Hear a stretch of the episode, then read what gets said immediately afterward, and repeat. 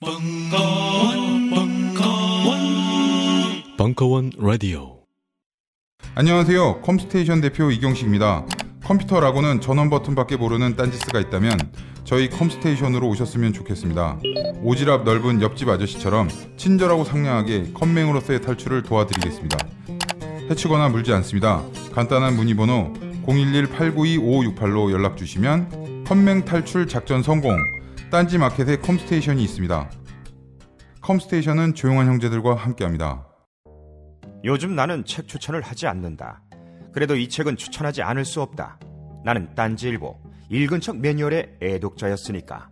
이웃시민 고전은 직접 반려들어 읽는 게 가장 좋다. 그게 여의치 않으면 너부리의 읽은 척 매뉴얼을 읽어라. 읽은 척 매뉴얼은 고전들의 뒤틀린 소개이자 색다른 비평일 뿐만 아니라 그 자체로 고전과 맞먹는 유사 고전이다. 고종석 그는 딴지일보 역사를 통틀어 가장 딴지적 글쟁이다. 김어준 고전이 얼마나 재밌는가를 은하계에서 가장 재밌게 설명하는 책. 딴지 편집장 너브리의 고전문학 읽은 척 매뉴얼. 아직 고전을 모르는 분들께 그리고 이미 고전을 알고 있는 분들께도 강력 추천합니다. 지금 바로 전국 서점에서 만나보세요. 딴지 마켓에서 구입하는 분께는 저자 사인본을 배송해 드립니다.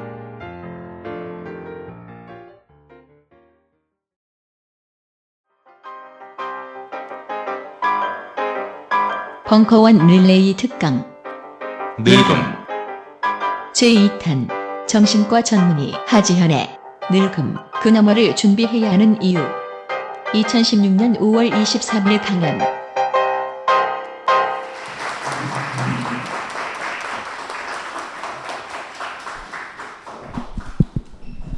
예, 반갑습니다. 그 저는 저기 하지현이라고 하고요. 뭐 생각보다 많이 오셔가지고요. 놀랐습니다. 그 제가 오늘 드릴 얘기는 나이듦에 대한 겁니다. 그 늙음, 늙음 좀 너무 무섭고요. 나이 든다는 거. 그러니까 제가 요새 좀 경험하는 얘기예요. 어, 2년 전에 에, 식구들이랑 여행을 갔는데 기차 여행을 했어요. 그래서 너무 너무 타보고 싶었던 게 JR이었거든요. 그래서 북해도 그 홋카이도 레일을 타고서 탔는데 문제는 잽싸게 내려야 되니까 이제 매번 4인분의 트렁크를 막 내려서 막 뛰어 내려갔어야 됐어요. 근데 거길 갔다 온 다음에 마지막 날쯤에 왼쪽 어깨가 약간 아프더라고요. 한국에 와서 진료를 보는데 어느 순간 아, 진료를 보는 게 아니라 제 방 저는 왼쪽에서 자는데 이게 핸드폰이 여기 있으니까 몇 시지 하고 손을 삐 뻗잖아요. 뻗는데 미치게 아픈 거예요. 죽을 뻔했어요. 경험해 보셨나 보다. 어, 그리고 우리 운전 안전벨트를 매는데 전 보통 옛날에 이렇게 했었고 보통 이렇게 매잖아요. 이렇게 하면 죽을 뻔했어요 또. 세층 50견이 온 거예요. 근데 그때 제가 느낀 건 앞 통증을 떠나서 어, 강철 같은 사나이였는데 주 3회 술을 마셔도 되고 어떨 땐 매주 매일 술도 마시고 매일 놀러 다니고 밤 새벽에 막 들어가서 또 아침에도 다 출근하고 일하고 타고나게 건강하구나라고 생각했어요. 일, 우리 한 1년에 한 번쯤 감기 몸살? 그럼 그건 뭐 그냥 쉬라는 건가 보다 하고 살았는데 기계가 처음으로 고장 난 거거든요. 나라는 기계가. 꽤 불편하게 오랫동안. 어, 어, 나이가 들었구나 내가. 그런 경험을 하게 됐습니다. 또 다른 경험 하나는 못 참겠는 게 생겨요. 어, 짜증이 나요. 그러니까 어느 순간 어, 되도 않은 소리를 하는 사람을 견딜 수가 없어요. 그러니까 전에는 아 그래 너는 그런 소리 하고 나는 나대로 살고 우리 각자 그렇게 살자고 관대하게 봤는데 어느 순간 어, 뭐 저런 씨뭐 이런 느낌이 들고 괴로워져요. 그리고 나를 중심으로 어, 내가 세상을 다 하는 것 같아. 막 정치 평론도 했다가 야구 해설도 했다가 뭐 문화적인 얘기도 하고 영화 평론도 하고 막 여기저기서 막 가끔 내가 막 내가 하는 말에 도취돼 있다는 생각을 하다가 깜짝 놀랄 때가 있어요. 마치 도가 깨친 느낌이 드는 거예요. 나는 정신과 의사인데 책도 좀 보고 하긴 하지만 남들보다 조금 더 많이 알겠죠. 하지만 내가 지금 영화 감독 앞에서 영화에 대한 얘기를 하는 거 웃기는 거잖아요. 근데 막 그러고 있는 거 술자리에서 저 사람이 집에 가면서 얼마나 비용신이랬을까 싶은 거예요. 난 나도 모르게 나보다 어- 좀 어린 한 사람한테 뭔가 훈계를 하고 너 영화 그렇게 찍지 마 이러면서 아 이게 꼰대구나. 내가 그렇게 되고 싶지 않던 그 존재가 돼가고 있고 나라는 사람의 기계는 조금씩 맛이 가기 시작하면서 여기저기 삐끗 삐떡삐떡 마치 자동차 한 10년 타 5년 지나 7년 8년 되면 그 카센터 가는 게 무섭잖아요. 뭐 이런 일들이 벌어지는 경험을 하면서 불가피한 일이 벌어지는데 그 너머를 우리가 준비해야 되겠다. 어떻게 준비해야 될까? 첫 번째, 이게 뭔가를 좀 알자에 대해서 그냥 철학적인 얘기, 뭐 이런 얘기, 사회학적 얘기가 아니라 정신과 의사로서 할 수 있는 얘기들. 우리나라 인구 구조 변화입니다. 뭐 44세부터 이렇게 확실히 많아지고 있죠. 이번에 총선 때 다 얘기해 도대체 우리나라는 75세가 짱 먹는 나라냐 이제 그 옛날 같으면 다 젊은 사람들이 훨씬 85년 그러니까 80학번들이 좀 나와가지고 뭔가 좀 해보겠다고 할 때는 이 위가 별로 없으니까 이 사람들이 나랑 동년배들이 훨씬 짱 먹을 수 있는 거죠. 근데 이 사람들이 주류예요. 문화적인 부분들도 그래서 볼 수 있죠. 복면가왕, 불후의 명곡 다 80년대 노래만 개 주구장창 틀어대고 있잖아요. 근데 이 저, 노화 나이 든다는 걸 영어로는 에이징이라고 합니다. 근데 나이 든다는 걸 받아들이긴 참 어렵습니다. 대표적인 예를 한두 개 드리겠습니다. 첫 번째는 박찬호와 선동열의 예를 예를 좀 많이 듭니다. 뭐 야구 좋아하시는 분들은 선동열 씨는 뭐 우리가 알는 무등산 폭격기. 인데 일본으로 유니치 드래곤스에 가서 처음엔 선발로 시작을 했는데 잘 안 됐어요. 나이도 있고 전, 전성일 지난 다음에 일본 시- 시장으로 갔으니까. 그래서 과감히 마무리 투수로 전향을 했습니다. 1회, 2회 정도는 빨리 던질 수 있었던 거죠. 근데 7회를 던질 능력은 안 된다는 걸 인정을 한 거예요. 그래서 다시 주니치의 태양이 됐죠. 그러니까 에이징이라는 것은 꼭 이렇게 나이들 늙었다를 의미하는 게 아니라 한편으로는 내가 해낼 수 있는 성취 내지는 나, 세상이 나, 나를 바라보는 포지션의 변화가 왔을 때 그 포지션의 변화를 받아들이는 것 그와 연관돼서 제가 흥미롭게 봤던 인터뷰 중에 하나가 안성기 씨의 인터, 인터뷰입니다. 지금 여러분들 안성기 씨는 우리나라 정말 배우의 대명사시죠.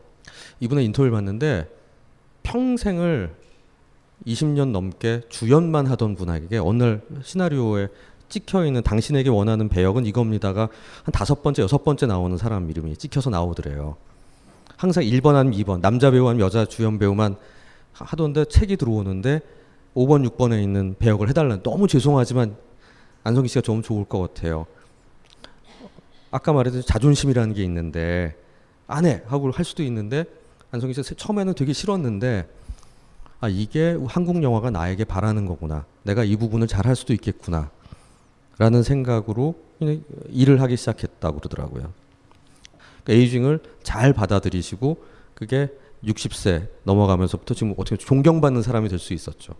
그러니까 이 에이징이라는 건 사실 굉장히, 굉장히 받아들이기 어렵습니다.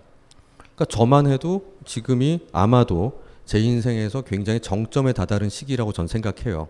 부르는 사람도 많고 와 오면 누가 우리 내가 어릴 때 여기 와서 앉아 있으면 여러분들 막 앉아가지고 이렇게 테레비 광고도 안 했는데 와서 볼 걸 상상도 안 했는데 그럼 저는 언젠가 내리막이라는 걸 준비하고 있어야 되거든요.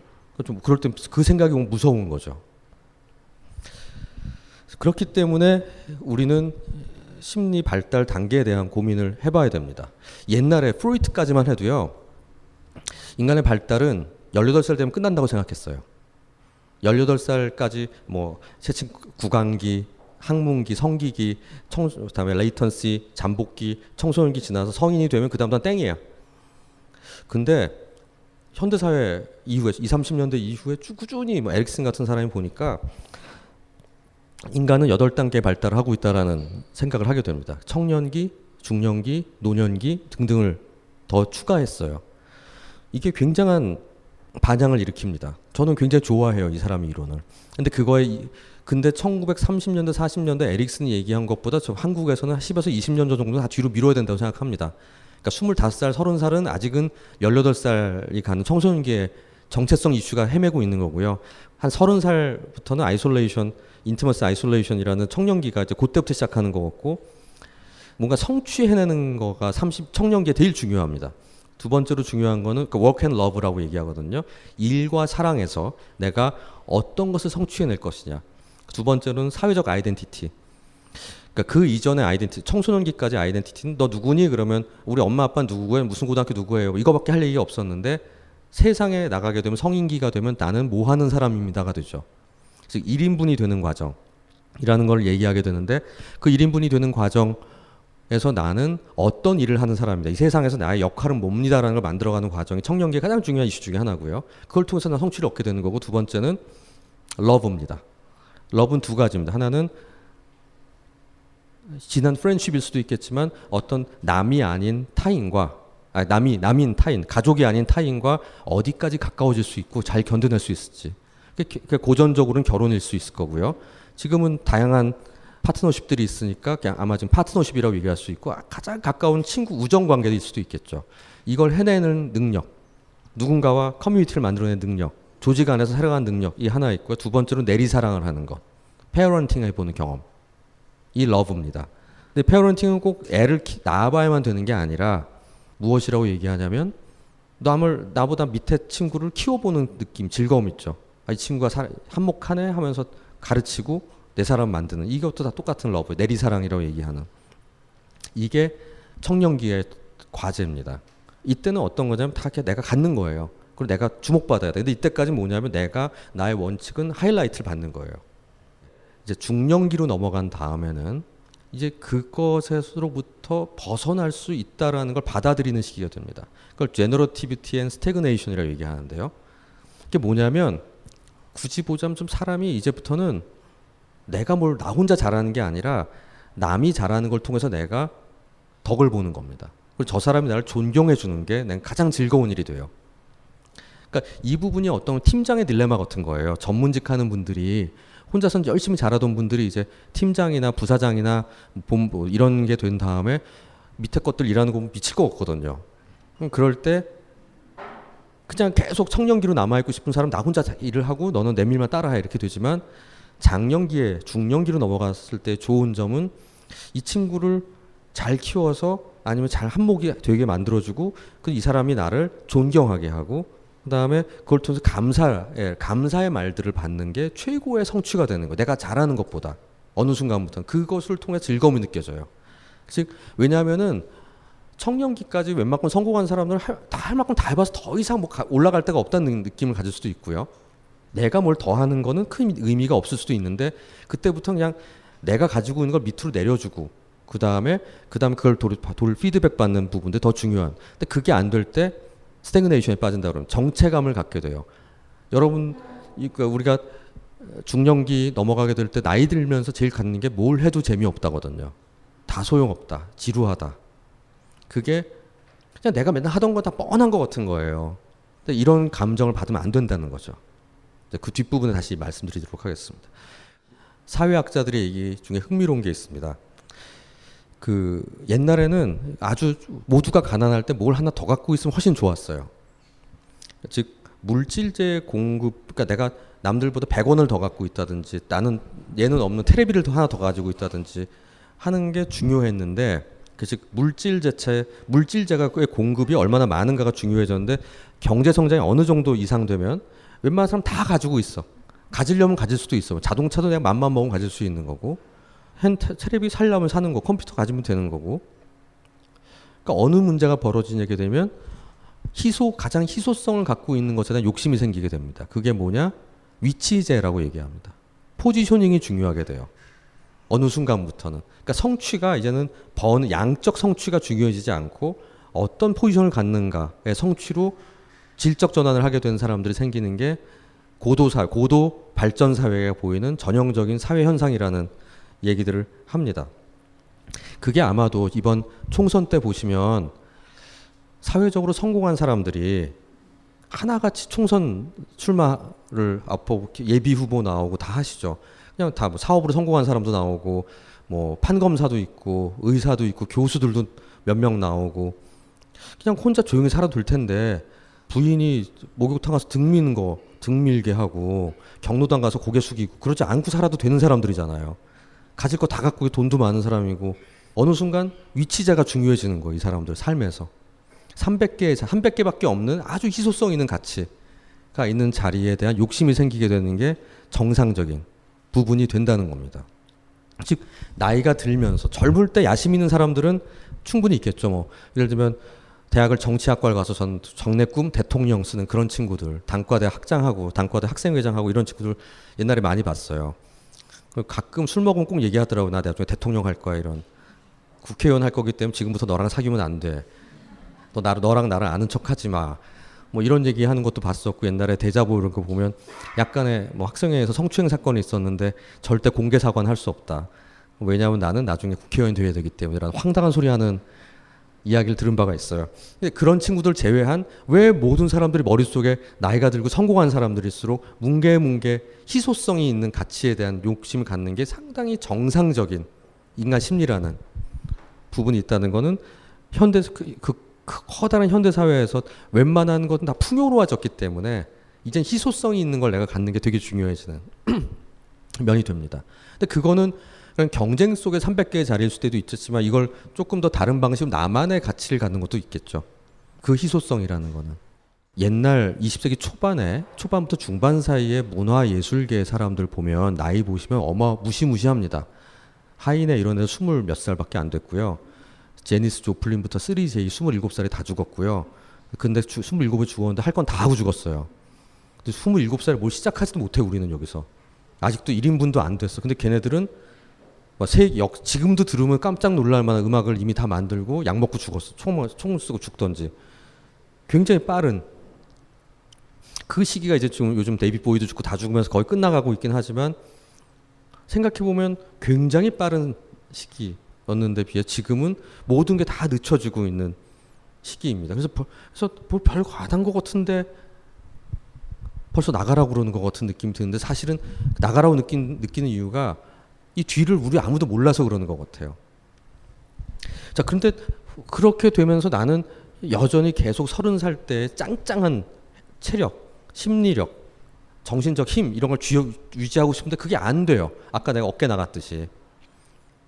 그러니까 그렇다면은 어떤 변화가 오는지에 대해서 지금부터 말씀드릴게요. 첫 번째는 시각, 청각, 촉각, 후각이 모두 떨어지기 시작합니다. 눈도 나빠지고요.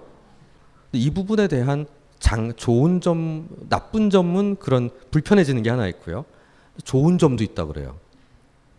뭐 이게 좋은 게 있냐라고 할 수 있지만 감각 능력은 인간은 인간의 삶에는 다소 과잉 발달돼 있다 그래요. 냄새 너무 잘 맡아도 불편할 때 있잖아요, 우리. 안 들어도 되는 거 들으면 짜증 나잖아요. 다소 과잉 발달해 있는 면, 동물적인 감각이 있기 때문에 과잉 발달해 있는 면이 있, 있습니다. 그래서 정보들이 많이 들어오는데 그 정보들을 취합하고 버리는데 굉장히 많은 에너지가 들어요, 우리가. 쓸모없는 정보들이 들어오는 걸. 근데 중년기가 되면 다행히 이 감각 기관이 뭐 예를 들면 50, 60, 100이었던 게 70만 떨어지니까 들어온 양이 줄어들게 돼. 가는 귀가 먹는 건 아닌데 듣고 싶은 거 듣게 되는 것이 짜증나는 면들이 있어요. 젊은 분들이 볼 때는. 근데 이제 옛날에는 어디다 쓰겠지라는 마음으로 랜덤 정보들도 다 받아들였어. 보고서는 쓸모없으면 버려. 이런 식의 피곤하지만 귀찮은 짓들을 했, 했는데 중년기 이후에는 감각기 자체 기능이 떨어지니까 조금만 받아들여요. 대신 좋은 점은 각각의 정보들의 connectivity를 늘리는데 뇌를 사용합니다. 그러니까 이전에는 뇌가 있는 것 중에 쓸모 있는 거 없는 건 해서 버리기만 하지 얘네들을 어떻게 쓸지는 잘 몰랐어요. 아니 그것만 쓰고 버렸어. 아니 그것만 쓰고 잠적했는데 나, 이제는 데이터베이스들을 전혀 관련 없는 데이터베이스들을 서로 연결시키는데 들어오는 게 적으니까 갖고 있는 걸 좀 돌릴 시간이 필요 이제 생겼어요. 그래서 중년기 넘어서 에이중이 되면 좋은 점은 혼자 골똘히 생각하는 게 생겨요. 그래서 전에는 쓸 연결이 안 돼 있다고 생각하던 각각의 것들이 나름 이치를 보면 서로 깨, 연결돼 있다라는 걸 깨닫게 되는 일이 생깁니다. 그런 경험들을 하시게 될 때가 있어요. 그건 되게 좋은 거죠. 그 우리 정보라는 건요 한 여러 가지로 나눠서 볼 수 있는데 제일 제일 적은 단위는 데이터입니다. 그냥 데, 1면 1, 3이면 3. 그다음에 얘네들이 하나의 의미소를 갖게 되면 인포메이션이라고 얘기해요. 그 그것이 information들이 모여서 하나의 체계를 만들면 그건 날리지라고 지식이라고 얘기하면 지식 체계가 돼요. 근데 문제는 지식 체계가 아마 청년기까지 우리가 갖는 것들일 것 같아요. 지식 체계가 많아지는 거, 지식이 많은 사람, 많이 아는 사람, 박학다식한 사람. 장년기에 필요한 중년기가 넘어가면서 필요한 거는 이 지식들이 다양한 영역에 있는 것들의 connectivity가 생겨요. 내지는 그걸 깊이 파괴돼. 그 기, 이치를 깨닫게 돼. 그래서 그 다음에 그게 지혜가 되는 거죠. 지혜의 의미는 하나의 지식 체계 내지는 다른 지식 체계로 여겨졌던 것들의 연결성을 만들어 찾아냄으로 인해 가지고 그것이 갖는 어떤 보편적 가치를 찾아내게 돼서 그 다음부터는 전혀 다른 영역에 걸 대입해 볼 수가 있게 돼요. 우리 생활의 달인 같은 데 나오는 분들이 막 구두 닦으면서 이게 인생에 이런 가치가 있으면 이런 얘기하는 그러니까 우화적인 생각들을 하게 되는 거 있죠. 이게 가능해지는 게 젊을 땐 절대 못하는 일들이 가능하다는 거죠. 시간이 지나서 잘하게 되는 게 아니라 뇌가 그런 방식으로 다소 변화하는 면들은 좋은 점이기도 하다. 그러니까 기억력이 엄청 좋은 건 이제 아니에요. 잘한 번대로 다 외우는 건 아니고 아니지만 이미 가지고 있는 걸 되새김질해서 그 connectivity를 찾는 능력은 더 좋아지는 경향이 있습니다. 빅크린 two three 샴푸. 이걸 쓰면 머리카락에 힘이 생깁니다. 말도 안 되는. 제가 지난 시간에 머리카락이 힘이 생긴다고 그래가지고 말도 안 되는 소리라고. 그래서 광고 떨어질 줄 알았거든요 근데 진짜로 힘이 생긴다는 걸 증명하기 위해서 광고를 연장하였다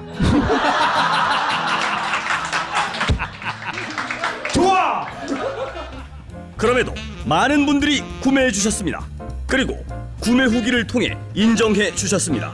딴지마켓 재구매율 53%에 빛나는 빅그린 투쓰리 샴푸 23일 후 변화가 없으면 100% 환불해드리겠습니다. 지금 바로 딴지마켓에서 확인하세요.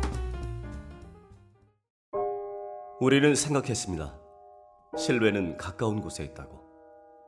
우리가 파는 것은 음료 몇 잔일지 모르지만 거기에 담겨 있는 것이 정직함이라면 세상은 보다 건강해질 것입니다. 그래서 아낌없이 담았습니다. 평산네이처. 아로니아 친친친. 지금 딴지마켓에서 구입하십시오. 그럼에도 불구하고 여기저기 병이 나기 시작하죠 우리가. 주변에 이제 병 하나쯤 그러니까 저는 이런 강의 오면 이제 손들라고 할 때도 있고 그 팀장이나 부장님들 강의 갈 때가 있는데 그 중에 손들라고 그러면 3분의 1 정도는 고혈압약 먹고 있고요. 3분의 1은 고지혈증 약 먹고 있고요. 그 중에 한 서너 명 10분의 1 정도는 당뇨병을 야- 약을 먹고 있죠. 혈당 강화제를. 그러니까 정상이에요, 그게. 점. 그 정도가 정상 고- 정상 분포 곡선이야. 근데 이, 이 문제가 갖는 또 하나의 이슈는 뭐냐면요. 독립성이 떨어진다는 겁니다. 그러니까 중병이 중병까지는 아니라 잔병 치료를 하기 시작하면 내가 가지고 있는 나란 사람에 대한 확신감이 떨어지게 됩니다. 전에는 내가 무리를 해도 며칠이면 금방 회복이 됐습니다. 근데 내가 뭔가 크게 아픈 다음에는 무서워요. 그러니까 뭔가 좀 약간 무리해야 될 스케줄이 들어와. 난 약간 무리해야 될 일이 생겨. 그럼 전 같으면 아 그래도 집어 내가 죽었을 거예요. 욕심에. 물 들어올 때 배 저어야지 이러면서 노조 나가야지. 언제 일이 끊을지 몰라.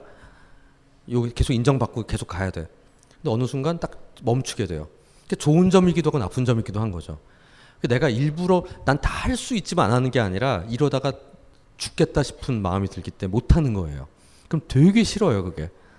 내가 내 능력의 한계가 내 몸의 문제 때문에 나의 한계를 인정해야 된다는 상황이 온다는 게 또한 나이 듦에 갖는 특징입니다. 그래서 중년기가 넘어가서 꼭 해야 되는 것 중에 하나는 내 몸 관리예요. 그러니까 마음을 뭐 비우고 멈추면 비로소 볼 것들이 뭔지 막 열심히 보고 멈추지 말고 갈까 말까 생각하고 막 그런 좋은 생각하지 면서 테레비에 앉아가지고 이러고 있지 마시고 몸을 움직이 몸의 근력이 떨어지지 않. 왜냐면 가만히 있으면 근력이 점점 떨어 내 몸 점점 약해지니까 내 몸 몸을 관리해야 돼요. 왜냐하면 나란 사람의 몸을 앞으로 몇 년 더 써야 될지 생각해봐야 되는 거예요. 가능한 쌩쌩하게 오래 버티게 해서 얘를 80전 정도는 앞으로 3, 40년 더 써야 되는 기계인 거예요, 이게. 이 기계를 그래서 아껴서 잘 조이고 닦고 깨끗하게 잘 관리해 줘야만 된다는 거죠. 갑자기 EBS 명의를 열심히 보기 시작해. 뭐 그런 그러면서 뭐 헬스란도 열심히 보기 시작해. 그러면서 지식이 많아져. 그 좋은 거 아닌 불가피한 일이긴 한데 그런 디스커션들 친구들끼리 많이 해. 병에 대한 얘기 많이 하기 시작하고 이런 게 주제의 변화들도 오기 시작합니다. 이것도 불가피한 일이고 있을 수 있는 일이다. 그 다음에 갖게 된 문제는 성격이 변화됩니다. 세칭 우리가 꼰대가 된다. 아마 오늘 제가 말씀드리는 내용의 핵심은 꼰대가 되지 않는 길은 뭘까? 뭐 이런 얘기일 것 같기도 해요. 근데 그것도 그냥 사람이 원래 성격이 들어서 그런 게 아니에요. 좋던 사람들이 그렇게 변하는 이유는 뇌의 변화 때문입니다. 전두엽이라는 뇌 앞부분이 있어요. 이게 뇌의 20%를 차지하는 거고요. 침팬지는 5%밖에 안 돼. 인간은 20%야. 그래서 어린애들이 산만하고 막 방방 뛰고 하는 이유는 그 거기 발달이 느린 애들이 ADHD가 있는 거고요. 그 다음에 10대 중반이 돼서 갑자기 교회, 종교, 철학 이런 데 막 관심 많아져. 그럼 전두엽 발달해서 그런 거예요. 갑자기 갑자기 철이 들어 애가. 그것도 전두엽 발달해서 그런 거예요. 즉 전두엽은 상징적인 생각, 다음에 가설 검증, 집중력을 유지하는 거, 뇌 유연성 이런 것과 다음 실행 능력, 플래닝과 연관되어 있습니다. 근데 역시 마찬가지로 나이가 들면 제일 먼저 맛이 가요. 서서히 기능이 떨어집니다. 그래서 어떤 일이 벌어 그 역외순으로 나빠지는 거죠. 일단 유연성이 떨어져요. 그러니까 우리 몸이 뻣뻣해지는 정도의 유연성 그런 얘기가 아니라 상황에 따라서 내 생각의 모드를 바꿔야 되는데 그게 안 돼요. 어, 그러니까 김밥 천국에 가서 김밥을 먹으려면 사람이 너무 많아, 많으면 옆집 가서 먹을 수도 있는데 그게 안 돼. 그냥 거기 줄 서 있어야 돼요. 그래서 왜 여기 사람이 많냐 화를 내고 있어. 우리 태국에 패키지 여행 가면 할아버지들 오셔가지고 막 화내시잖아요. 여기 왜 진로 소주가 없냐고. 여긴 왜 이따위냐. 그리고 똑같이 화는 애, 화를 내는 애가 어린애들이죠. 여긴 왜 이렇게 더러워요? 이러면서. 여긴 왜 이렇게 더워요? 더운 나라 와놓고 덥다고 하는 애들이. 두 부류가 화를 내죠. 즉, 첫 번째는 유연성이 떨어지는, 즉, 상황 변화에 따른, 따른 대처 능력이 떨어지게 되니까 내가 하던 대로 하는. 두 번째. 자기가 생각하고 있는 수비 범위로 충분하다고 생각해요. 그러니까 새로운 것을 더 갖고 싶지가 않아요. 그래서 그냥 요 범위 안에서 틀 안에 머무르고 싶어집니다. 그러니까 유연성이 떨어진 면이기도 하고요. 또 한편으로는 그냥 난 이 정도로 완성됐다고 여기는 게 있으니까. 근데 그 완성본 안에 그냥 머무르고 싶어집니다. 그래서 근데 근데 그건 문제는 내가 옳아 그게 내 생각이 내 생각이 옳기 때문에 그거 그대로 모든 걸 그 틀 안에서 그 틀 가지고 모든 걸 해석하려고 그럽니다. 그러니까 즉 내가 틀릴 수도 있다는 게 잘 안 받아들여져요. 더 무서운 거는 이게 너무 좋은 생각이기 때문에 이게 너무 옳기 때문에 이 사람들도 가르쳐 줘야 될 것 같아. 그런 사명감을 가져요. 이 사람들도 안 가르쳐 주면 이 너무 좋은 걸 네가 왜 모르니? 이 좋은 걸 왜 네가 안 하니? 라는 생각을 하게 된다는 겁니다. 근데 그게 뇌의 변화, 전두엽의 저하에 의해서 오게 돼요. 세 번째는 전두엽뿐만이 아니라 체력 자체가 떨어지게 되고 뇌의 내 몸의 전반적인 근력이나 유지력이 지구력이 떨어지게 되면서 뇌의 대역폭이 좁아진단 말을 합니다. 그럼 얘기는 뭐냐면은 내가 튼튼하고 건강할 땐 대역폭이 넓어요. 여기에 예를 다섯 가지 경우의 수를 두고 생각해서 그 중에 괜찮은 거 골라요. 대역폭이 좁아지면 1번 아니면 2번이야. 그 중에서 1번이 제일 좋아. 예를 들면 그럴 때 있죠. 그 너무 배고플 때는 그냥 무조건 내가 맨날 가던 데 가서 가던 거 먹어야지 되지. 그래야지 되지. 그때 대역폭이 좁으니까 제일 쉬운 거, 간단한 거, 확실한 것만 찾고 싶은 거예요. 즉 꼰대가 된 중년기 이상이 갖는 가장 전형적인 패턴은 1번 자기 하던 대로만 하는 그리고 다른 경우의 수를 생각할 대역폭이 좁아져 있어요. 한편으로는 또 어떤 문제냐면 이 나이에는 생각해야 되고 고려해야 될 게 너무 많아요. 저글링 해야 되는 게. 뭐 집, 회사, 인간관계, 내 앞날. 그러다 보니까 하나 하나한테 줄 저글링 그, 그 경우의 수가 몇 개 안 돼요. 근데 젊을 때는 그냥 나 일이면 일에만 막 몰두하고 있고요. 집이면 뭐 집 아니면 난 사랑이면 사랑에만 막 몰두하는 한 번에 한 개씩만 딱 하니까 그냥 굉장히 고민의 경우가 많아. 다양한 생각들을 열심히 해. 너무 고민이 많아서 문제죠, 그때는.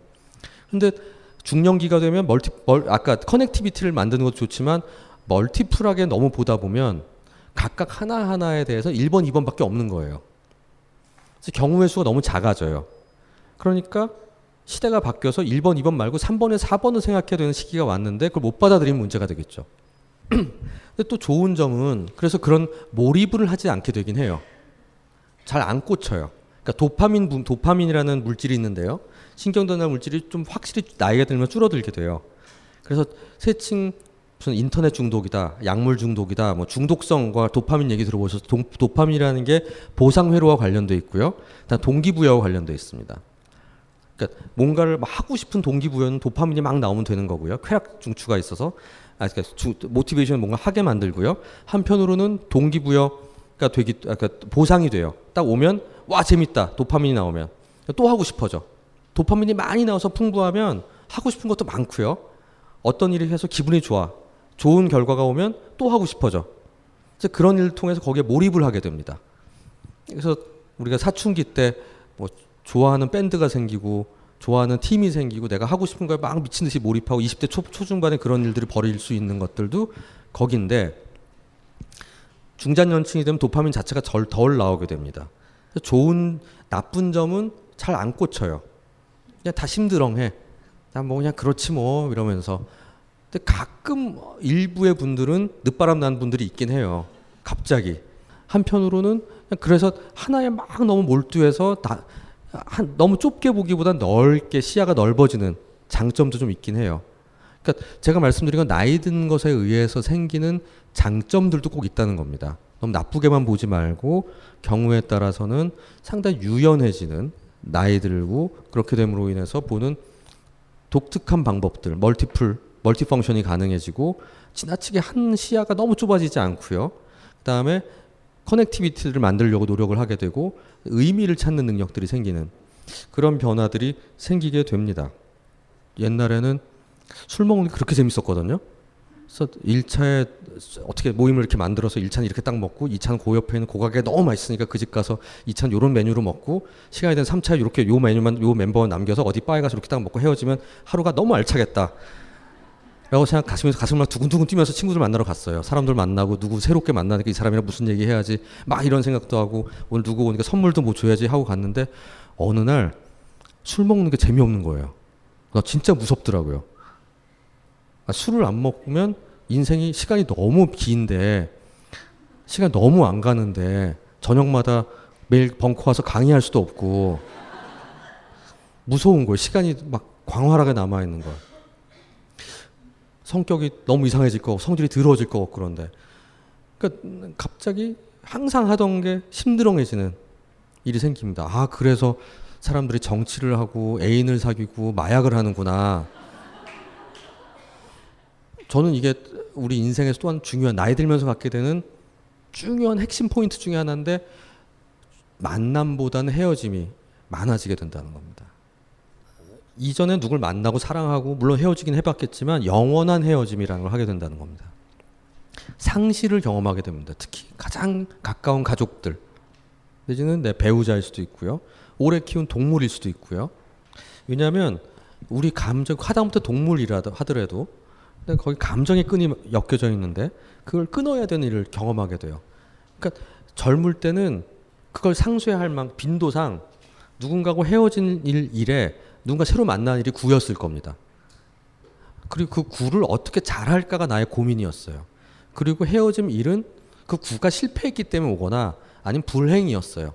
뭐 부모님이 일찍 돌아가신다든지 아니면 내 사랑하던 친구가 일찍 죽는다든지 이거는 흔치 않은 불행이지 내가 결국 맞닥뜨려야 될 일이구나는 아니었어요. 그것보다 더 중요한 건 누굴 더 만나고 관계를 만들고 애착을 형성하고 또 애를 키우는 것도 마찬가지. 애를 키울 수도 있는 거고 그게 세칭 리비도가 하는 일이었겠죠. 프로이트식으로 얘기하면 그게 우세가 되는 시기였다면 중년기가 넘어가면서 갖게 된 중요한 변화는 타나토스입니다. 뭔가를 헤어지게 되고요, 파괴하게 되고요, 영원히 잃어버리게 되고요. 이런 부분들이 우세하게 되는 것. 그리고 또한 나에게도 그게 가까워지고 있다라는 걸 인정해야 되는 것. 그래서 처음에는 대개는 부정합니다. 그럴 리가 없다. 그래서 더 젊어지려고 노력해요. 또 새로운 사람 만나려고 그래요. 애를 씁니다. 착각함. 나는 아직 젊어 이러면서 막 젊게 하고 다니고 그게 그런 과정을 거치다가 화가 나요. 왜 내 주변에 이런 일만 일어나냐? 그러다 확 우울해져요. 내지는 그 전엔 열심히 내가 어떻게 하면 이 사람들과 잘 가지고 막 안 만나던 사람 다시 만나고요. 잘해주고요. 친하게 지내려고 노력하고요. 막 내가 관계를 잘 유지하려고 타협하고 열심히 합니다. 그러다가 그거 해봤자 안 되고 어쩔 수 없다는 걸 받아들이고 확 가라앉은 다음에 그 시기를 경험하고 난 다음에 비로소 받아들이게 되는 게 있습니다. 그게 퀴블로로스의 다섯 단계인데 그건 암이나 이런 뿐만 아니라 이런 불가피함을 받아들이는 전형적인 인간의 과정이라고 보시면 되겠습니다. 그래서 그 우리가 인간이라는 게 유한한 존재라는 걸 받아들이게 된다는 건 참 중요한 것 같아요. 그리고 우리가 한계가 있는 사람이라는 거고요. 나라는 사람이 더 어떻게 잘 될 것 같은데 그냥 여기까지가 나구나. 난 난 요 정도인데 그냥 이런 나도 좋아. 이런 이 정도도 나름 의미가 있었어. 라고 생각할 수 있는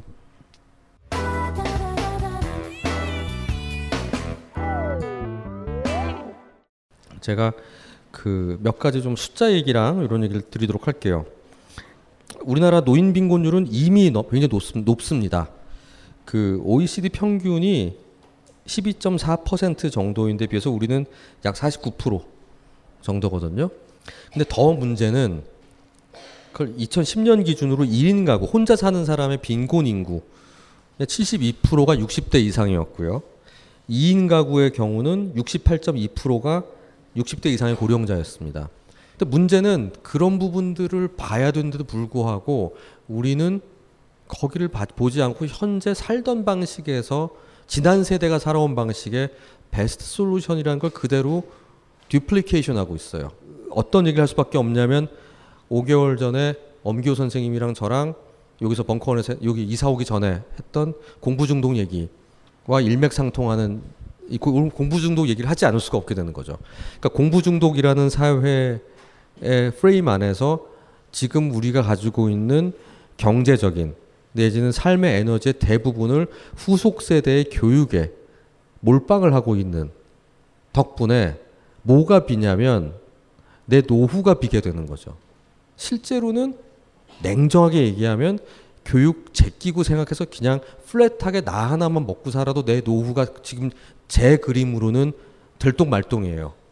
근데 놀랍게도 노후는 신경 쓰지 않고 현실도 겨우겨우 하면서 알 수 없는 미래 가치를 위해 교육에 몰빵을 할 수밖에 없는 구조가 현재는 일반적이라는 겁니다.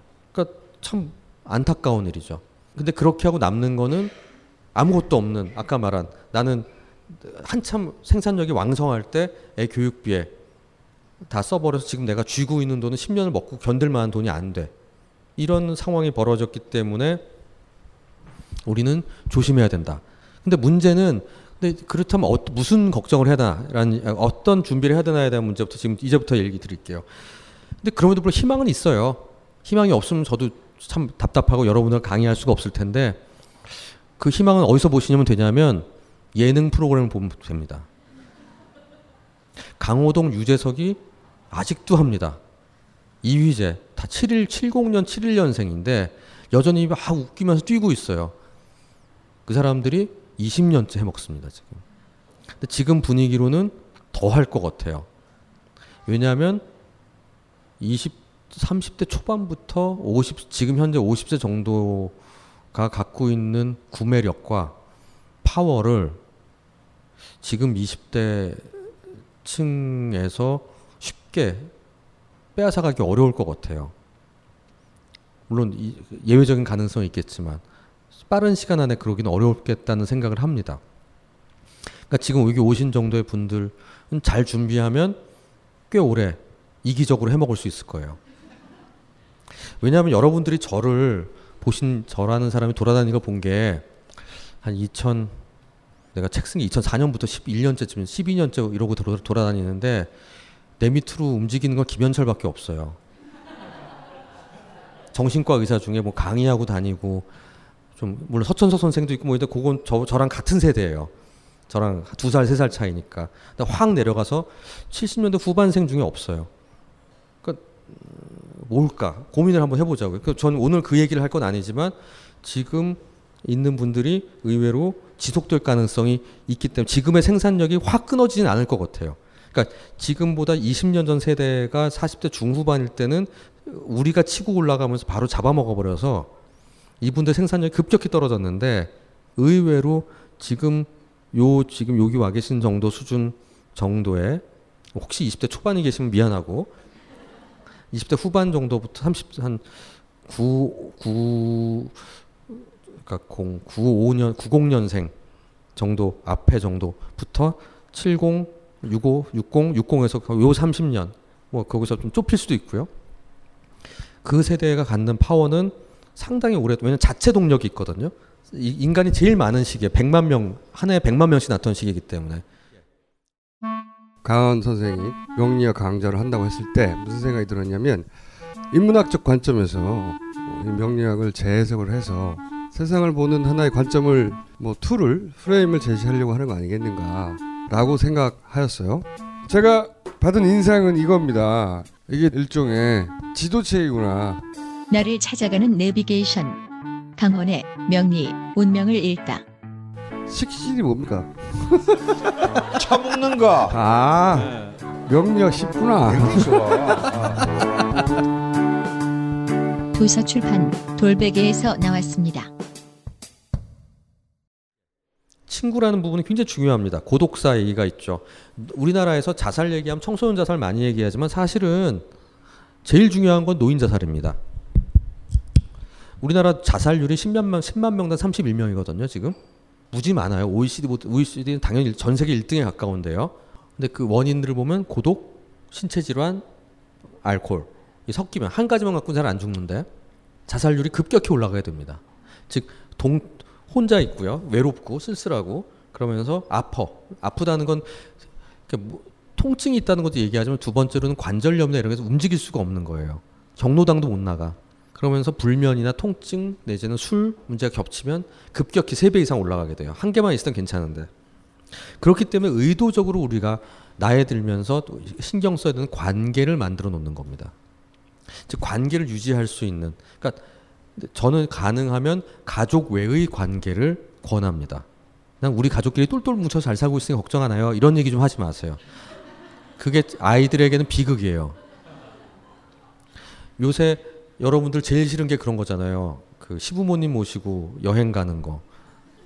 시부모님이 경제권을 아직 다 쥐고 있기 때문에 연을 끊고 살 수는 없고 요새 부모들 요새 70세들이 갖는 특징 중은 지난 15년 사이에 엄청나게 변한 것 중에 하나 절대 경, 경제력을 경제력을 통제력으로 전, 전형적으로 이해하시면서 끝까지 쥐고 계신 거.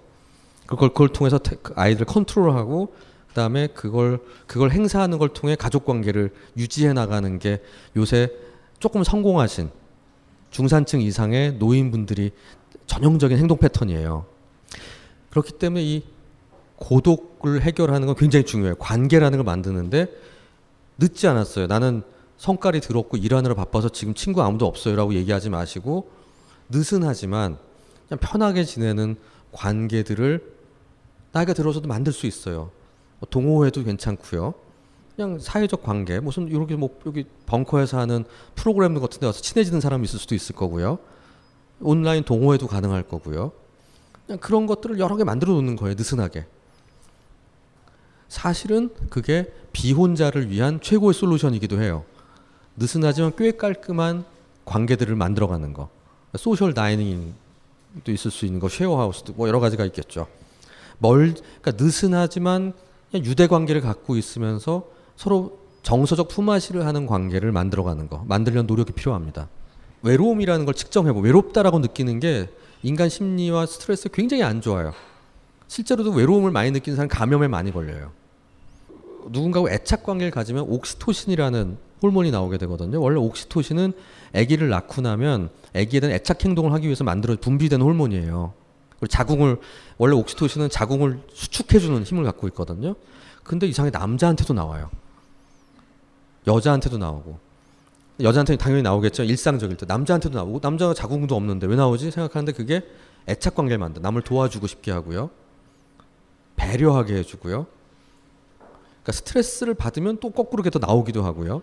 그래서 남을 배려하는 배려하는 걸 통해 내가 도움을 받고요. 즉 인간이 사회적 동물이라는 것의 증거이기도 합니다. 즉 사회성이라는 걸 통해서 외로움을 덜 느끼게 되고요. 그리고 스트레스를 받았을 때 옥시토신이 분비되면서 누굴 찾게 되는 이유도 거기에 있고요. 그리고 내가 누굴 돕기도 하고요. 따뜻함을 느끼면 안전하다고 느끼게 돼요. 그 안전감이라는 걸 줍니다. 누군가의 관계 안에서 옥시토신이 만들어지고 스트레스를 확 줄여들고 통증을 덜 느끼게 되고요. 경제적인 부분에서 말씀드리고 싶은 거는 최대한 오래 일을 할 수 있는 방법을 찾자. 어, 전 이런 부분들 때문에 무슨 강창희 소장님이 쓴 책도 좀 보고요. 요즘 노후려 노련 연금 뭐 이런 책들도 많이 보내고 너무 돈 얘기만 하더라고요. 근데 그 중에 제일 흥미로운 것 중에 하나는 지금 같은 저금리 시대가 앞으로 20, 최소 10년 이상 갈 거라고 볼 때 5%한 달에 50만 원 적지만은 50만 원 정도의 돈을 벌 수 있다는 건 내가 현재 금리 2%를 따지면 3억 원의 저축을 저축을 따로 갖고 있는 것 같다고 얘기를 할 수 있거든요. 그렇다면 그거를 저 그걸 보니까 제가 딱 떠오른 생각은 뭐냐면 최근에 나온 책 중에 생업 나의 나만의 생업 만들기란 책이 있어요. 그 청년 일본에서 나온 청년들 세계에 대한 책이거든요, 사실은. 그러니까 청년들이 이제 일본 청년이 다 여덟 가지 일을 해요. 자기가 무슨 쉐어하우스도 만들고 게스트하우스도 만들고 빵집도 하고 다 여행사도 하고 막 이런 자잘한 것들을 해요. 웨딩 사업도 하는데 한 달에 30만 엔을 도쿄에서 버는 일을 월급을 받는 일을 하려면 너무 어렵지만 3만 엔씩 번, 한 번에 3만 엔을 버는 일을 10가지를 하는 건 가능하다는 거예요. 그러니까 작은 작은 일들을 다양하게 내가 나만 하는 일, 조직에 속해서 내가 버림받지 않기 위해서 하는 일이 아니라 나만의 생업을 만들어서 소소하게 만들어 내가 늘 그 일들을 넓혀가고 있대요. 그리고 돈을 많이 버는 것보다 더 쉬운 방법이 뭔가 봤더니 줄이는 거래 내 삶을. 내 삶의 기준을 필요량을 줄였더니 돈을 더볼 필요가 없어지게 된대. 그래서 그 친구는 목욕탕이 없는 집을 구해서 동중 목욕탕을 사용하니까 훨씬 좋더라. 뭐 이런 류의 옷, 옷은 뭐 구제품을 고쳐서 입고 그러다 보니까 구제품을 고치다 보니까 재봉틀 뭐 하는 거 수선하는 걸 배우게 되더라. 뭐 집을 고치더라. 고쳐서 낡은 집을 고쳐서 나눠 월세를 받고 있다. 뭐 이런 류의 얘기들을 하는데 그 부분들이 또한 나이 듦과도 연관, 연동해서 생각할 수 있고 꼭 지금 일이 안 되는 젊은 친구 청년에 대한 생각이지만 지금부터라도 여유가 시간의 여유와 약간의 여유가 있을 때 천천히 빈 시간에 그런 부분들에 대한 고민을 할 필요가 있습니다. 실제로 노동 인구가 고령화되는 영향은 미국과 선진 유럽에선 두드러지게 보이고 있다고 해요. 그 미국의 경우 노동 인구에서 고령층의 비중이 2000년에 13%였지만 2014년 현재 20%까지 올라가고 있대요. 물론 아주 좋은 직업은 아닐 가능성이 많습니다. 하지만 우리 그 인턴 보셨잖아요. 영화 인턴에 나오듯이 그런 자기 경험들을 나눠줄 수 있는 일들이 생기게 되는 게 그리고 어 50년 전과 다른 게 50년 전에 몸을 써야 되고 체력을 요하는 일이 50% 정도의 직업이었다면 지금의 직업은 90% 정도가 사무직 내지 몸을 필요로 하지 않기 때문에 거꾸로 노령화가 돼도 퍼포먼스 차이가 거의 나지 않는다는 거예요. 그리고 더 나아가서 경험은 더 많아. 그러니까 인지 능력은 떨어지지만은 경험, 기술, 또 동기, 열심히 하겠다는 동기부여에 있어서는 고학력 고령층이 다른 계층에 비해서 아주 높은 생산성을 갖는 경향들이 지금 미국이나 독일의 노동시장에선 관찰되고 있습니다. 그러니까 제가 10년, 15년쯤 후에 또 여기 계속 앉아서 있을 가능성도 있는 거죠. 그러면서 뉴스에는 콜라텍 비슷한 벙커원 뭐 이렇게 나올지도 모르죠. 내가 좋아서 사는 삶이 돼야지 남의 인정 그러니까 여전히 인정 투쟁을 하는 건 좀 너무하잖아요. 나이 50대 가지고 60대서 스포트라이트 받고 싶고 그냥 내가 재밌어서 해야 되는 거. 내가 좋아하는 것을 각 근데 이제는 우리는 지금 요, 여러분들과 같은 분들은 이 전 세대에 비해서 좀 나은 것 같긴 해요. 지금 어르신들은 너 왜 그거 안 하니? 그거 해야 되는데 그런 거에 대한 게 되게 예민한데 지금 이미 그런 게 싫잖아요. 싫은 채 잘하고 있잖아요. 잘, 잘 살고 있잖아요. 그걸 좀 가지고 가자고요. 나이 든 이후에도 각자 사는 거에 대해서. 각자의 그걸 개성 취향이라는 것으로 다른 다른 것 틀린 게 아니라는 거로 받아 받는 해줄 수 있는 게 우리 사회가 성숙한 게 아닌가라는 생각을 합니다. 그럼 꼰대라는 거의 정의를 뭘까 고민해봤어요. 이런 것들을 변화를 가지면 꼰대가 되진 않겠지만 살다 보면 어쩔 수 없이 아까 말한 여러 가지 노화에 의해서 꼰대가 되는데 꼰대 정의는 자신의 경험을 절대 지식화해서 세상을 평가해요. 그러니까 내가 가진 지식이 틀릴 수도 있는 게 아니라 절대 지식이야 이건. 세상을 내가 평가하는 게 맞아. 그래서 자신의 지식과 경험을 일반화해서 자기 영역 밖으로도 확대 해석해요. 그래서 옳다고 믿어요. 그래서 더 나아 그 판단을 타인에게 강요하는 사람. 이라고 정의를 해봤습니다. 그런 사람이 되지 않기 위해서 근데 그건 중년의 변화, 에이중의 변화에 의해서 자칫 빠지기 쉬운 똥통 같은 거거든요. 거기 안 빠지려면 첫 번째 내가 옳지 않다 그럴 수도 있다라는 걸 인정하자는 겁니다. 그 어, 눈치가 빠르고 뛰어나고 똑똑한 사람일수록 직관적이에요. 그러니까 되게 빨리 판단이 빨라요. 근데 그게 자칫 선입관과 편견일 때도 있어요. 그래서 어, 혹시 상대방의 눈빛이 약간 언짢아져. 아니 분위기가 쌓여진 느낌을 좀 갖출 수 있으면 어, 내가 실수했나? 한 번만 생각해 보시기 바랍니다. 근데 그, 그 내공이에요. 분위기 쌓여지는 거 경험하는 건. 이 꼰대가 되는 사람들의 특징이 뭐냐면 자기가 막 설명해서 눈을 계속 마주쳐요. 그래서 자기 말을 강요해서 저 사람이 고개를 끄덕이게 만들어. 아, 맞아요, 맞아요. 이분도 경험치로 그걸 내가 끄덕이지 않으면 이 말이 끝나지 않다는 걸 알아요. 그러니까 나는 더 만족스러운 거야. 아, 제가 맞아, 맞아. 맞구나. 내가 내가 이게 잘하는구나. 그러니까 제가 오늘 여러분이 얘기하는데 가끔 고개 끄덕이 막 잘 반응하는 거 보면서 내가 나 혼자 도취되면 안 되는 거죠. 그게 그럼 꼰대가 되는 거예요. 틀릴 수도 있는 얘기인데 그 다음에 그걸 통해서 저 사람이 예를 들면 조언을 구하러 온 거죠. 예를 들면 차를 바꾸려고 그러는데 뭘 어떤 차를 바꾸면 좋을까요? 뭐라고 선배한테 물어보러 내가 막 미치는 설명을 했어요. 근데 일주일 지났는데 내가 원하 내가 얘기했던 그 차를 안 샀어. 어, 이게 내 말을 안 듣네 이렇게 얘기 생각하지 말자는 거예요. 그냥 나에게 조, 의견을 물었을 뿐인데 내가 정말 정답이라고 생각하는 이걸 안 하면 바보라고 생각하는 답을 줬다고 생각하지 말자고요.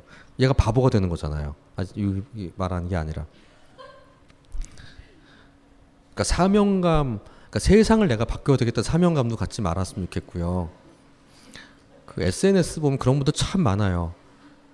특히 내 나이 또래 엮여 있는 페이스북에 글 쓰시는 분들 보면 아 진짜 이분들 다 모으면 어벤져스급의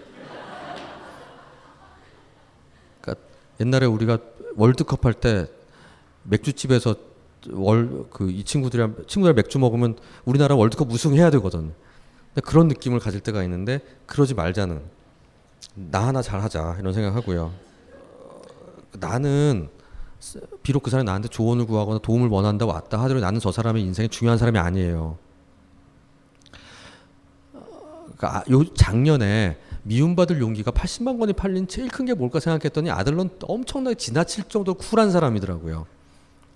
그러니까 타인의 인생에 개입하지 말라고 부모조차도 애 인생에 개입하지 말라고 쓰거든요. 근데 우리나라 사람들은 너무 개입을 많이 해요. 그래서 그걸 막 쫓아가서 팔로우까지 해요. 그러니까 그냥 어, 내가 좋은 얘기는 해줄 수 있지만 그걸 감동받길 바라지 말고요. 그냥 내가 얘기한 것을 내 의견을 얘기한 거고요. 안 따른다고 속상해하지 말고요. 그 사람 그 사람 그 사람 생각이 있는 거니까. 그러니까 즉 업데이트를 덜한 내비게이션을 켜놓고 살고 있지 않나라는 생각을 해보자는 겁니다. DB를 너무 업데이트 안 내가 내가 중 에이중이 되면 될수록 편해요. 나는 요대로 사는 게. 그냥 나는 예를 들면 패션도 그대로가 되는 거고요. 그냥 입던 요 요걸 새 똑같은 걸 새 옷을 사는 게 좋은 거고. 그다음에 어디 가면 뭘 뭐 철이 되면 봄 되면 도다리 먹고 여름이면은 도다리 수국 먹어줘야 되는 여름에 멸치 먹, 뭐 이렇게 민어 민어 먹고 가을 되면 전어 먹고 겨울 되면은 방어 먹고 해줘야 되는 석 달에 한 번씩 만나는 모임이 있어주고 난 그게 제일 좋아. 뭐 이렇게 살면 안 된다는 거예요 이게. 그 다음에 중요한 거는 저는 양비론적인 해설가가 되지 말자. 어떤 얘기를 할 때 도리어 그냥 내 의견을 얘기하는 건 좋은 것 같은데요. 이런 좋은 점도 있고 저런 나쁜 점도 있다라는 식으로 얘기하면서 상대방이 되게 가슴 아파할 때 네가 꼭 틀린 것, 네가 꼭 잘한 것만은 아니야 이런 얘기 하지 말자고요. 무슨 우리는 언론인이 아니죠. 그러니까 막 아, 너 힘들겠다 괴롭겠다 막 한참 위로를 해주다가 근데 말이야 네가 꼭 넌 이런 거 반성할 점이 있어. 이런 양비론적인 관점. 그래서 마치 나는 균형 잡힌 사람이라는 생각 그런 환상에서 벗어나자고요. 화를 낼 땐 같이 화내주고요. 싫은 건 싫은 거고요. 근데 우리 나이가 들수록 왠지 나는 균형 잡힌 현인이 되고 싶은 마음을 근데 그 욕심을 좀 버렸으면 좋겠어요. 싫은 건 싫은 거고 난, 난 그러니까 도리어 솔직하게 나 이거 싫어. 라고 얘기하면 도리어 편해 밑에 나보다 어린 사람들은요. 아, 저 사람 저거 싫어하는구나. 저거 피하면 되겠네 하는데 어, 너희가 알아서 해. 제일 무서운 말이죠. 그리고선 어디 가자 그래서 약속 잡아서 얼굴 찌푸리고 들어가고 짜증 나잖아요. 아니면 뭐 이렇게 두루뭉술하게 이것도 좋고 저것도 좋고 이런 식으로 얘기하지 말고 좋은 건 좋다. decision making 명확하게 해주는 게 좋습니다. 근데 나이가 들고 윗자리일수록 decision making 잘 안 해주시는 경우가 많은데 그 이유는 뭐냐면 그걸 책임을 져야 되기 때문일 때가 많아요. 그럴 사람일수록 모호하게 얘기해요. 산은 산이요, 물은 물이요, 뭐 이런 식으로. 그것도 굉장히 안 좋은 방식. 그래서 그런 식으로 어른이 해줘야 되는 거는 그러니까 꼰대가 아니라 어른이 되는 거는 위에서 내려오는 것에 대한 부당한 걸 막아주고요. 필요로 하는 부분들을 책임져 주는 거죠. 책임져서 안고 가주는 그 위험도를 내가 대신 안아주는 일이라고 생각하고 그게 옳다고 본다면 그 길이 옳다면 저도 그걸 잘 하진 못하지만은 그런 용기 내지는 그걸 대신에 안고 가줄 수 있는 힘 이런 게 필요한데 그게 두려워지면 나 하나 먹고 살기 힘들다고 생각하면 애매모호하게 얘기하고 양비론을 얘기하고 결 디시전 메이킹 안 하면서 끝까지 질질 끌게 되죠. 왜냐면 시간이 지나면 경험상 애매할 때 시간 지나면 거의 명확해질 때 그때 딱 자기가 개입하고 싶은 욕망이 있기 때문입니다. 그 다음에 넌 도대체 왜 저런이란 말을 안 해야 돼요. 그러니까 나랑 같은 일을 하는 사람이에요.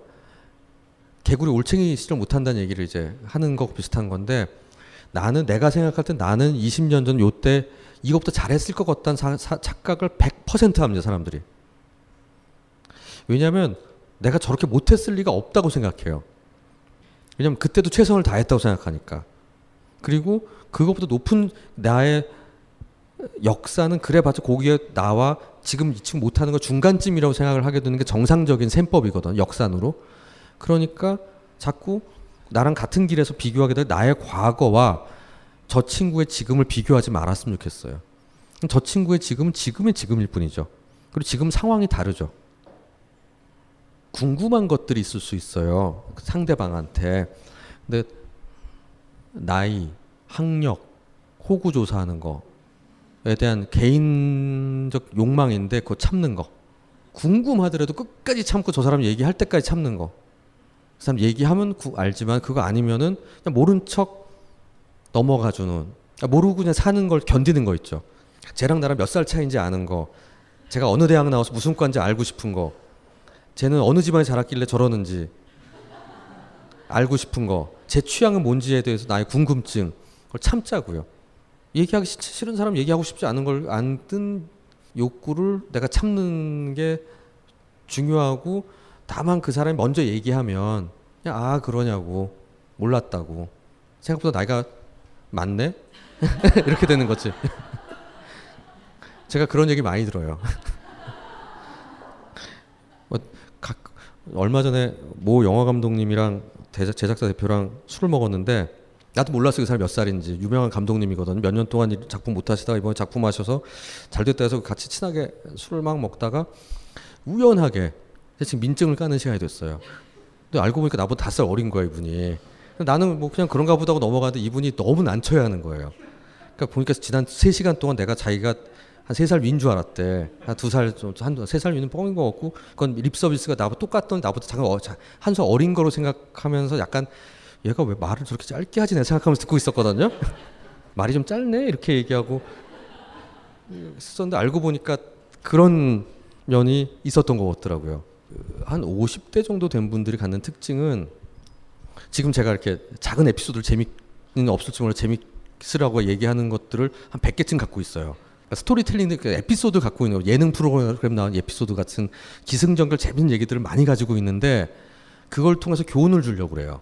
근데 이분과 처음 술 먹으면 되게 재밌어요. 근데 다른 자리 가면 그 얘기 딴 데서 또 해요. 근데 그런 분들이 있는데 그걸 참아야 돼 우리가. 그렇게 돼서 술자리를 재밌게 만 어떤 술자리가 이 자리를 재밌게 만들 수는 있지만 경우에 따라서 내가 나의 경험들을 일반화시켜서 교훈을 주려 하는 그런 경향성이 될 가능성이 있다는 겁니다. 아니면 거기에 도취하거나. 그렇지. 저는 어떤 얘기를 할 때는 한번 생각해봐라라고 얘기하는데 세 가지 중에 두 가지가 있어야 된다. 어떤 이야기, 좋은 스토리텔링은 교훈, 감동, 재미 셋 중에 두 개를 갖고 있어야 된다고 얘기해요. 뭐 교훈이 있으면서 감동적이거나 감동적이었으면 재밌거나 교훈이 있으면 재밌거나 둘 중에 두 가지가 섞이면 참 좋은데 세 가지가 다 있으면 너무 좋은데 한 가지만 갖고 있는 얘기는 제발 하면 안 돼. 공개적인 자리에서 여러 명이 있을 때 특히 잘 준비된 다음에 얘기를 해라. 라는 말을 합니다. 근데 나이가 드신 분들은 들면서 그런 얘기들을 몇개 레파토리 갖고 잘 빵 터진 얘기들을 그런 것들을 너무 정형화해서 써먹는 거를 내가 갖고 그런 느낌을 갖게 되면 참자는 거예요. 얘기 안 해도 그 자리 잘 넘어가요. 그래서 그런 것들이 제가 생각하는 또 제가 경험해 봐야 제 경험에 의하면 생각하는 우리 대한민국에서 내가 어느 순간 호구 같아 보이는 느낌이 되지 않, 아 호구가 아니야 꼰대가 되지 않는 길이라고 생각합니다. 그래서 그런 고민을 하면서 아, 나는 예순 살이 돼서 여전히 성취, 막 누구랑 싸워서 이기려고 그러고 이러지 않았으면 좋겠어요. 그런 분들이 있거든요. 그 약간 불안하고 우울해도 행복할 수 있, 거든요. 그 약간 괴로운 게 정상이고요. 삶의 스트레스는 내가 안고 간 핸디캡들이에요. 그러니까 음, 그렇다면 정상입니다라는 책이 있어요. 그런 책이 있는데 그 책을 보면 상수란 얘기하면 상수와 변수. 그러니까 기본적으로 우리 안고 가야 되는 상수, 중력과 같은 스트레스들이 있어요. 그래서 그거를 그거로서 모든 게 자유로워질 거로 상상하지 말자고요. 그리고 갈등 제로인 곳은 없어요. 혼자 산다고 해도 갈등은 있고요. 누구도 미워하지 않고 미움받지 않는 사람이 있을 수 없다는 겁니다. 그러니까 누가 날 좀 미워하더라도요. 그 과정에서 누가 날 미워하면 도리어 내가 잘 살고 있구나 지금 잘해 나가고 있구나 내가 남이 부러워할 만한 걸 지금 갖고 있구나라는 생각 해 보셔도 좋을 것 같아요.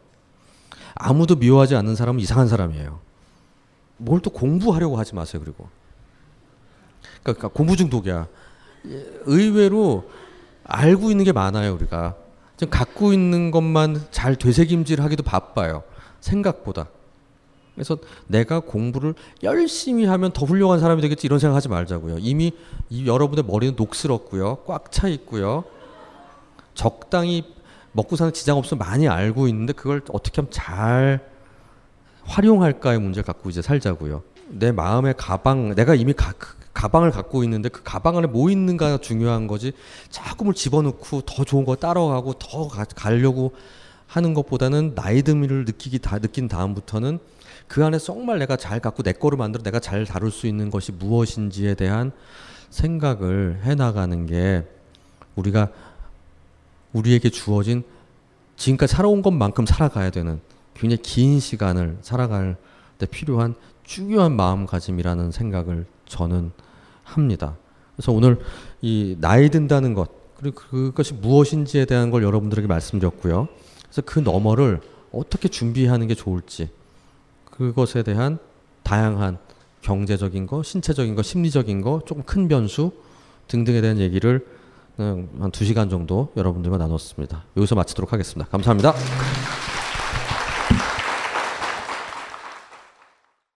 벙커원, 벙커원, 벙커원 라디오.